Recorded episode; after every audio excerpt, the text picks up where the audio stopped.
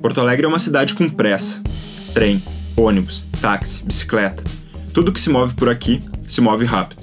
As cabeças, em geral, sempre olhando para baixo. Como som, fones de ouvido ou gritos de ambulantes. Pela zona sul, leste ou norte, as histórias se confundem, mas não se repetem. Essa cidade é singular e a gente quer te contar sobre como isso tudo é bonito. Cada bairro é um pedacinho dessa história, e a partir de agora eu te convido para vir caminhar por essas ruas. Porto Alegre é uma baita cidade, e esse é um baita podcast.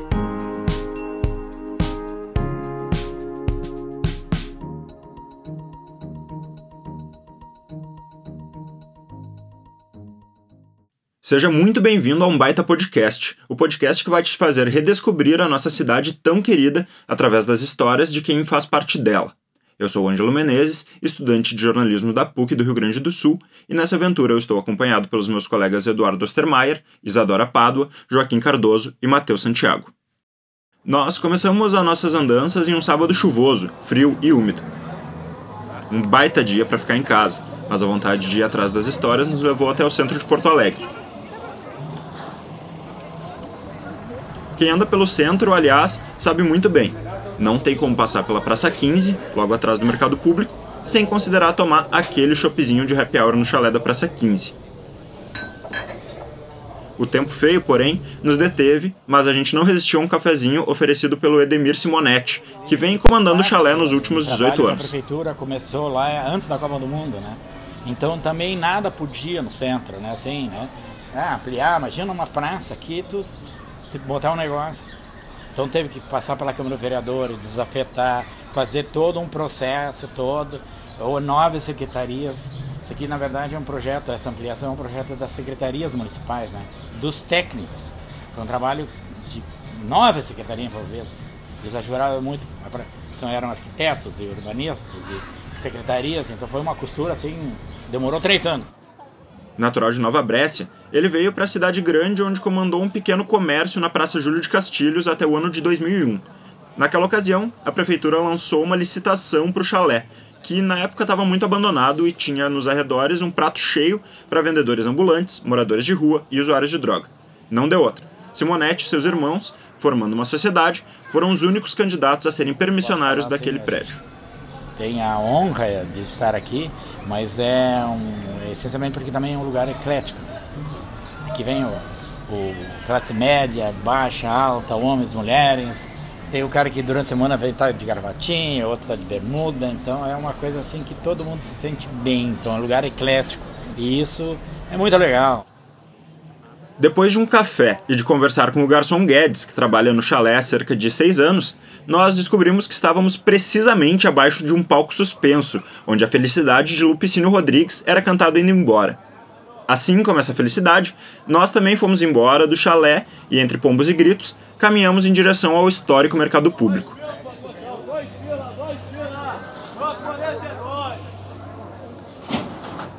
Entre as 110 bancas, a nossa escolhida foi aquela de número 1. Historicamente administrada por negros, a banca Bandeira é conhecida pela venda de artigos religiosos de matriz africana e é gerenciada pela família De Paoli desde os anos 80. Católico e descendente de italianos, Leonel e sua filha Cláudia De Paoli tocam o um negócio com amor e com fé. Mas a história nem sempre foi assim. Para manter uma flora até a dona, enquanto a dona Morena vivesse. Depois a, a, questão era, ela falece, ela, ela, já tinha uma idade boa, ela falecendo, trocamos o ramo. Só que ela demorou, eu acho que ela, ela, acho que ela viveu mais uns oito, aí tempo de aprender. Sim, aí, de, sim daí já acostumamos, já pegamos Vocês pegaram gosto pela coisa Exatamente, também. os fornecedores, a gente foi aprendendo, viu que era um ramo que podia dar certo, aí nós acabamos. Mas quando ele comprou, a primeira ideia era pecuária o irmão dele, lá onde está aquela luz lá, é uma pecuária. É o irmão mais velho dele, é o meu tio. Então, a, e, e, ele trabalhava com pecuária também. Então a ideia era, vamos abrir uma pecuária, né? claro. né? Passarinho, comida, que é o que ele sempre soube trabalhar. Sim, desde sempre. Com Exatamente. Meio, né? Então vamos esperar a dona, não que a gente quisesse que ela falecesse, mas vamos esperar a dona Morena, já que a vontade era dela, né? Mas daí ela durou muito, aí deu tempo de aprender. Aí depois a reforma não pôde mais mudar, e agora não, não pode mais mesmo. Vindo do interior da Serra Gaúcha, seu Leonel serviu o exército e de lá foi direto para o mercado público, de onde nunca mais saiu. Foi lá, inclusive, que ele conheceu a sua esposa e mãe de seus é filhos. Eu trabalhava na banca 15, e é onde é a banca 28 era secos e molhados, né? Que não tinha outros dramas, era só secos e molhados. E do lado tinha a família Tonel de Bento Gonçalves. E eles buscaram a menina em Bento Gonçalves para trabalhar na banca do lado. E eu aqui era aqui. Oi, bom dia, boa tarde, boa tarde, bom dia, boa tarde. Vamos tomar um cafezinho, tomar um cafezinho, e aconteceu. então a gente que se casei no mercado público. Criei a filha no mercado público. Isso aí foi criada dentro de uma caixa de maçã. Cláudia nos conta que dormia em cima de pelegos colocados em caixas enquanto o pai trabalhava. Criada brincando entre os corredores do mercado, hoje tenta passar essas histórias e o amor pelo local para o seu filho pequeno. Mas essa realidade não parece querer seguir o rumo natural para a família De Paoli. A atual gestão da prefeitura tem trazido à pauta debates sobre a privatização desse que é um dos lugares mais tradicionais da cidade enfim, esses problemas todos. E hoje nós estamos um pouco tristes porque o prefeito aí, gente tanto batalhou para manter o mercado e hoje ele quer privatizar o mercado público. Quer dizer, eu não sei, não vejo por que querer privatizar, tirar as pessoas antigas, pessoas que passam de geração para geração, né? Eu, por exemplo, estou caindo fora, estou deixando a minha filha ali, né, para assumir, com empregada, e outros também fazem a mesma coisa.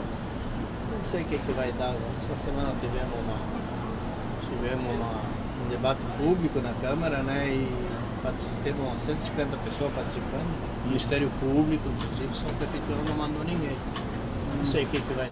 Dessa vez, sem cafezinho, seguimos rumo a um dos maiores centros culturais do Brasil, a Casa de Cultura Mário Quintana.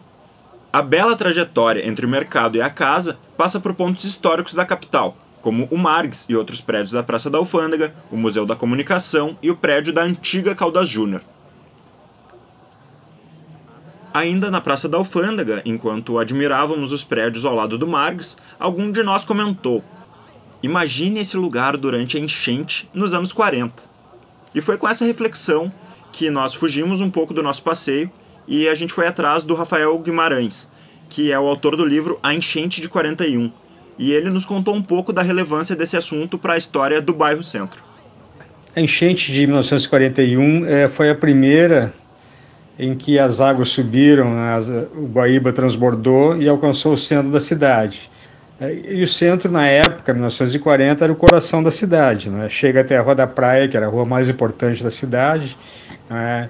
E aí sim é, há esse, esse impacto grande né, a respeito é, da enchente e que exige, né, de parte das autoridades, né, que até demoraram um pouco para se mobilizar, exige medidas muito concretas. Então, é, é, é, o principal drama da cidade do ponto de vista da sua relação com a natureza, sem dúvida nenhuma. A enchente de 41 é um acontecimento, né? E que eu vejo ele por dois lados. Um, pela impressionante conjugação né, de fatores climáticos, topográficos, geográficos, é, meteorológicos, não é que que produziram aquela enchente, que é muito difícil que se repetisse, né? E outro aspecto é toda a rede né, de proteção que foi criada em relação às populações flageladas, que eram representavam um quarto da população da cidade, tipo 70 mil pessoas.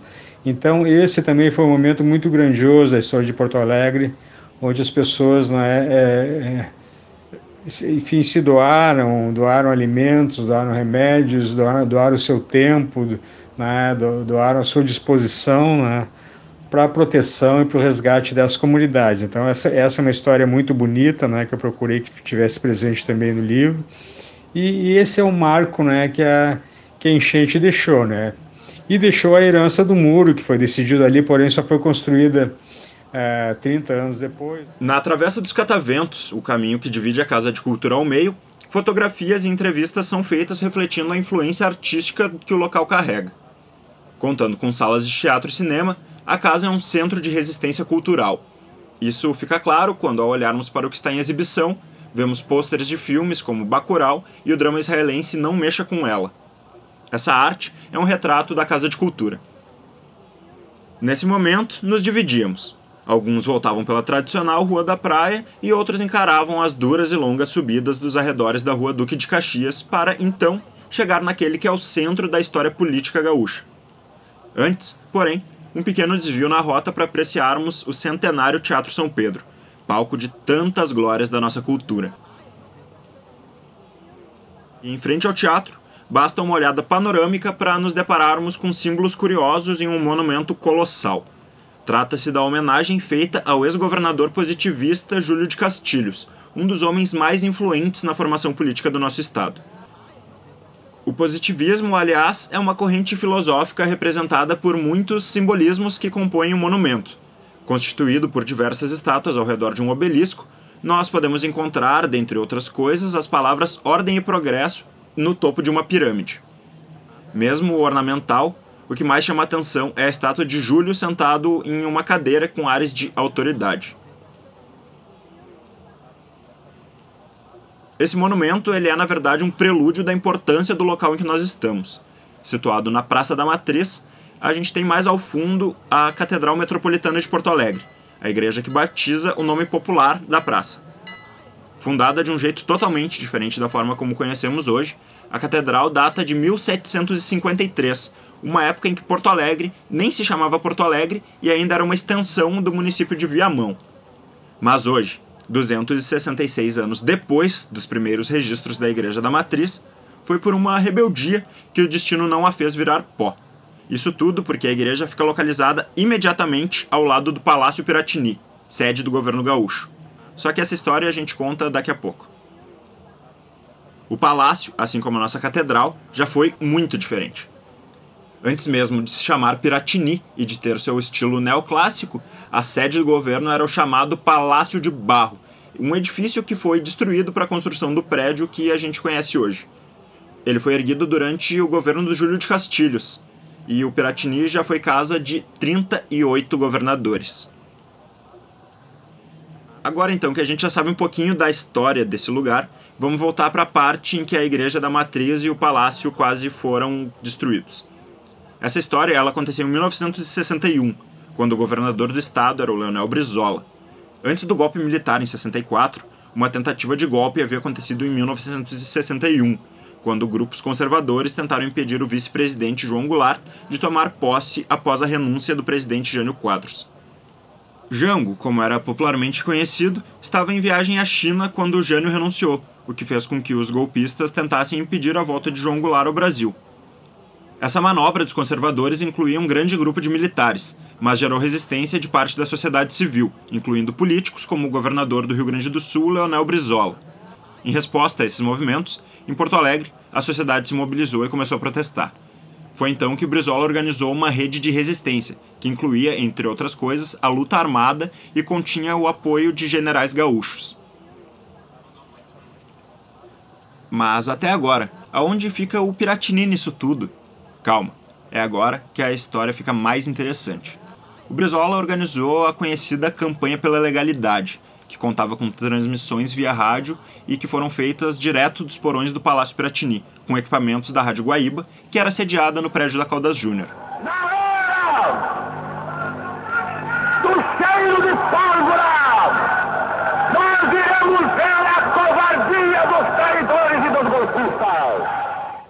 Isso tudo serviu para mobilizar o restante do país contra o golpe que se tentava aplicar na democracia brasileira. Porém, os militares não cediam, e Brizola menos ainda. Neste momento, entra em cadeia, em conexão com a rede gaúcha da legalidade a Rádio Nacional de Brasília e centenas de emissoras pelo Brasil afora. Gorilas, gorilinhas e micos de toda espécie. Golpistas e traidores. Agora é que nós vamos ver quem é que tem banha para gastar. Mas a nossa resposta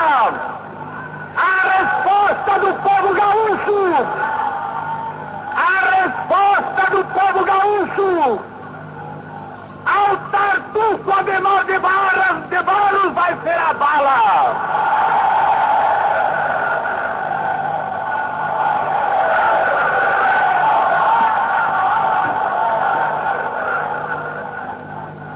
Nós agora é que recém vamos começar a luta. Até agora ela esteve se realizando como um tabuleiro de um xadrez.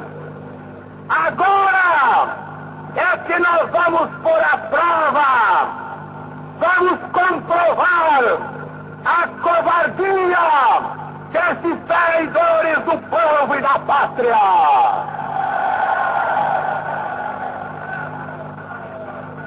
Atenção, trabalhadores de São Paulo!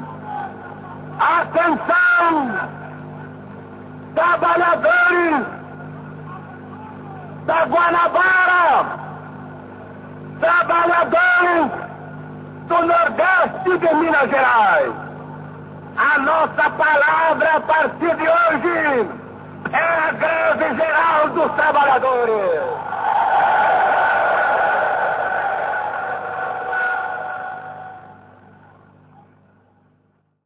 Até que uma ordem militar chegou na base aérea de Canoas, município vizinho aqui de Porto Alegre, e ordenava o bombardeio do palácio onde o governador e os apoiadores da legalidade se encontravam entrincheirados.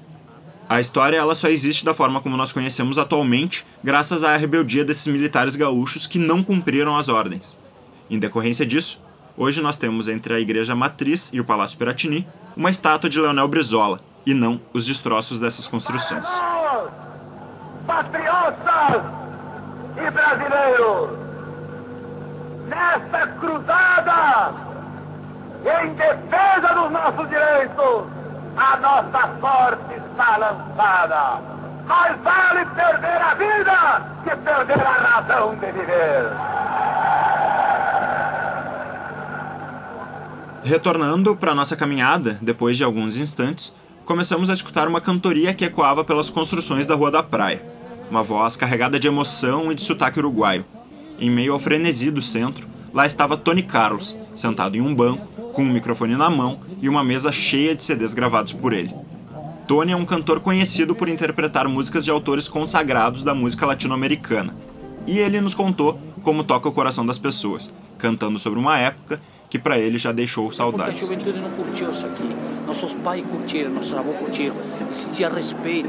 Saía-se de manhã de mãozinha, se iam para os bailes, se voltava de mãozinha na rua. Não tinha essas drogas, todos que tem hoje em dia. É, O mundo modificou para pior. Só melhorando esse mundo, Deus fazendo um mundo novo, porque não tem melhoria. Não é problema social, não é problema eh, politicagem, não. É o ser humano se tornou um cara ébrio, seco, repugnante, é tudo ditador, tudo condenável, tudo condenável, nada é pacífico. A música te levanta, te renova. É, é, tem músicas aí que são poesias, que, que, que a pessoa vai pensando, pô, mas que bonito era aquela época, porque é, como se vestiam bem, como usava aquela comida, como ia para os bailes com o sapatinho engraxadinho, como tinha, como tinha respeito ao vocabulário. Então, eu canto, quando eu canto Lavar, cabeça, quando eu canto Já não estás mais a mi lado, são romantismos que foram lindos, que foram épocas lindas, porque isso morreu com os grandes cantores. Apesar da visão pessimista sobre os tempos atuais, Tony Carlos nos contou sobre a sua paixão pela música e a relação dele, como imigrante, com Porto Alegre. É um lugar que eu, eu, escolhi para viver porque eu amo esse, esse.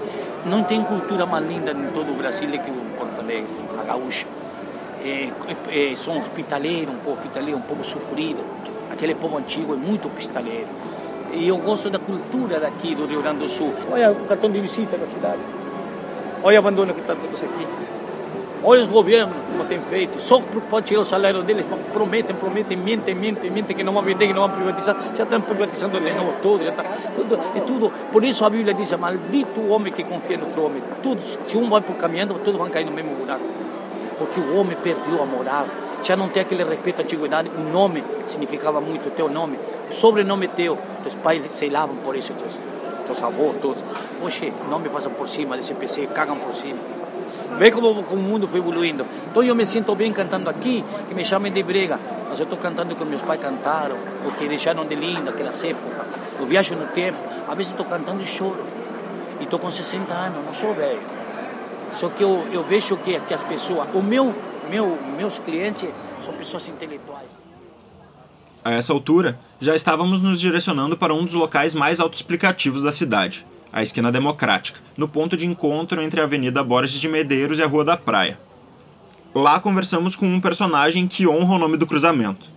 Roberto Luiz Dorigoni, popularmente conhecido como Beto, é um artista que produz camisetas artesanais, com estampas atreladas a lutas políticas. Ele nos fala sobre como é a sua vida no coração de Porto Alegre. É, na verdade, eu comecei, comecei a fazer umas pinturas, né? Eu tinha uns 19, 20 anos, comecei a fazer pinturas é, de camiseta, de banda, mas era uma coisa meio de amador, assim, de brincar. E aí eu comecei, me entusiasmei e comecei a vender na rua, assim. Uhum. Mas tinha emprego, trabalhava no escritório. E aí comecei a, a, me empolgar, os resultados foram bons, as pessoas gostavam dos, do, da, das pinturas, pinturas à mão, camiseta. E, e aí uma hora eu joguei o, a minha carreira de escriturário fora e investi, ó, vou, vou pintar na rua. Né? E aí, isso tem mais de 30 anos, e, e aí a gente aperfeiçoou para a serigrafia, mas continua sendo um trabalho meio artesanal. E, e é claro que tu continua numa, num, num, num lance se tu está havendo resultados. Tu está vendo e esse resultado eu fui vendo e isso aí foi me motivando e eu mais de 30 anos estou aqui. É, praticamente fazendo o mesmo estilo de camiseta, mais variado. Mas assim, é, uma coisa que vai te levar para frente é o entusiasmo, é tu ver resultado, as pessoas gostando do, do da, das tuas ideias, tu vai aprendendo com as pessoas, é, sendo humilde, né?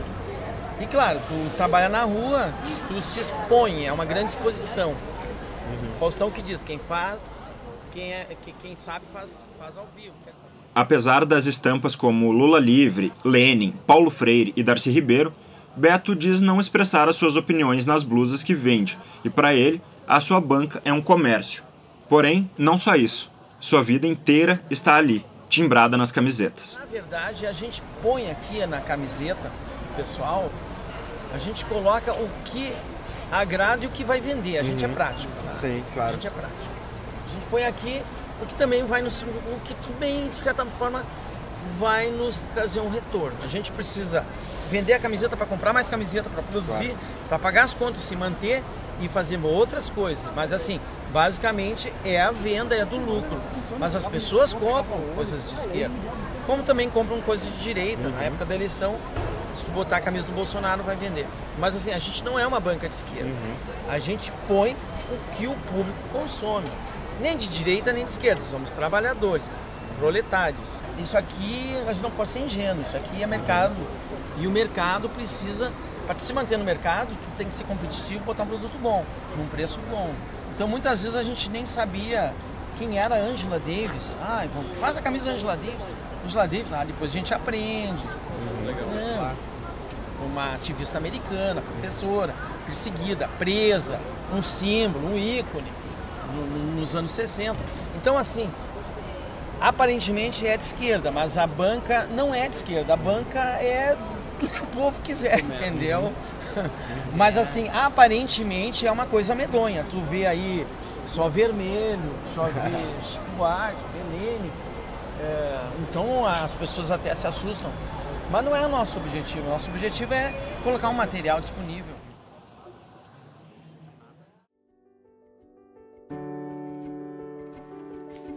É incrível perceber as diversidades que o centro nos proporciona algo que diariamente vai se mascarando pela pressa que temos de enfrentar, onde muitas vezes esquecemos de apreciar toda a história que nos cerca. As ruas do centro se confundem com a memória de Porto Alegre. Personagens, ruas icônicas, prédios folclóricos, o som das pombas, o grito da venda de chips telefônicos, os almoços baratos a qualquer hora do dia. A diversidade. Porto Alegre e o seu centro têm vida. E essa vida é refletida na face de tantos Betos, tantas Cláudias, tantos Tones Porto Alegre é espelhada em cada suspiro de resistência.